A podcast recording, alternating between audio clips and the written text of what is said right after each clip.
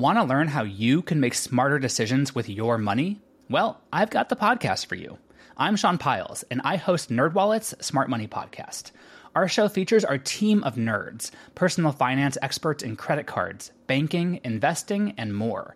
And they'll help you make the most of your money while cutting through the clutter and misinformation in today's world of personal finance. You'll get clarity on strategies to help you build your wealth, invest wisely, shop for financial products, and plan for major life events. Listen to NerdWallet's Smart Money Podcast wherever you get your podcasts. Hello, I'm Lynn Norris. Here's your daily tip from the experts at Real Simple.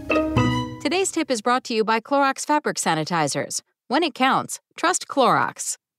It's not just you. Constantly being online impacts everyone's mental health. By Maggie Seaver. We're all vaguely aware that it's neither wise nor healthy to stay glued to a screen 24 7. We've heard whispers of tech's ominous impact on our eyes, sleep, attention, and even skin.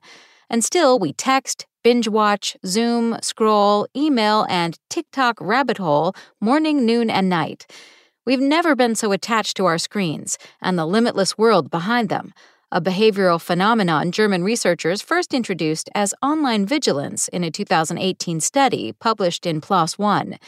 They defined it as users' permanent cognitive orientation towards online content and communication, as well as their disposition to exploit these options constantly. Yep, sounds about right.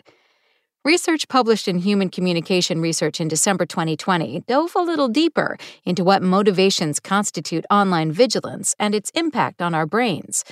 The study defines online vigilance as consisting of three distinct dimensions salience, our perpetual thinking about the online world, reactability, our automatic need to react or respond instantly to notifications, and monitoring, our conscious, active tendency to check on our devices, apps, and so on. A large body of previous research has studied the correlation between stress and tech in terms of the environmental demands technology engenders.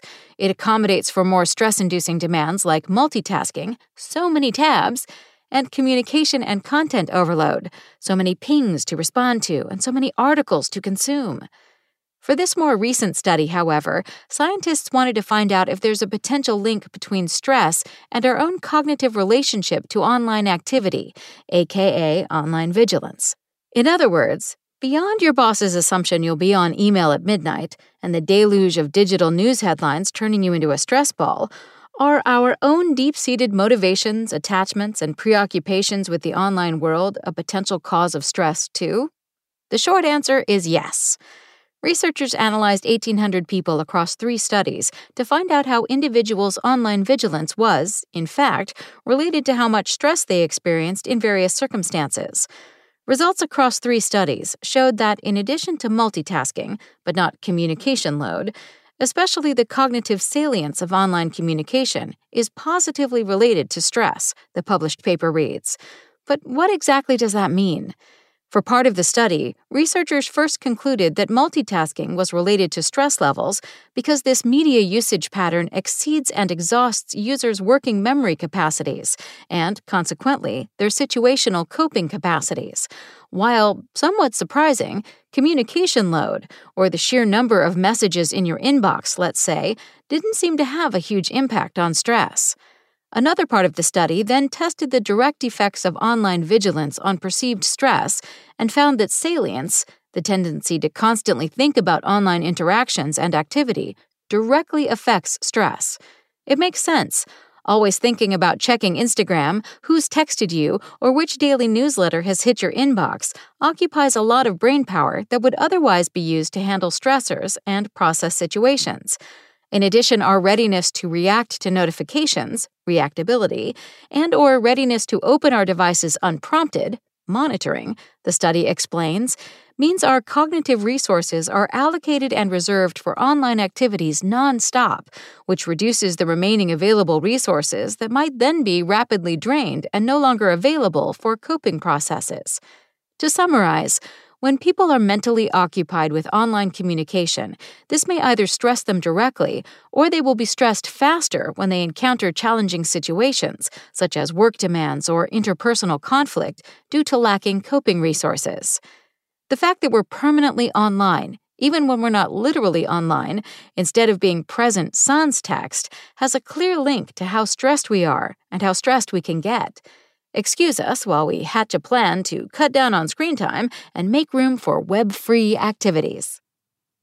Thanks for listening. Check back tomorrow or go to realsimple.com for the latest. Want to learn how you can make smarter decisions with your money? Well, I've got the podcast for you. I'm Sean Pyles, and I host NerdWallet's Smart Money Podcast. Our show features our team of nerds, personal finance experts in credit cards, banking, investing, and more. And they'll help you make the most of your money while cutting through the clutter and misinformation in today's world of personal finance. You'll get clarity on strategies to help you build your wealth, invest wisely, shop for financial products, and plan for major life events. Listen to NerdWallet's Smart Money Podcast wherever you get your podcasts.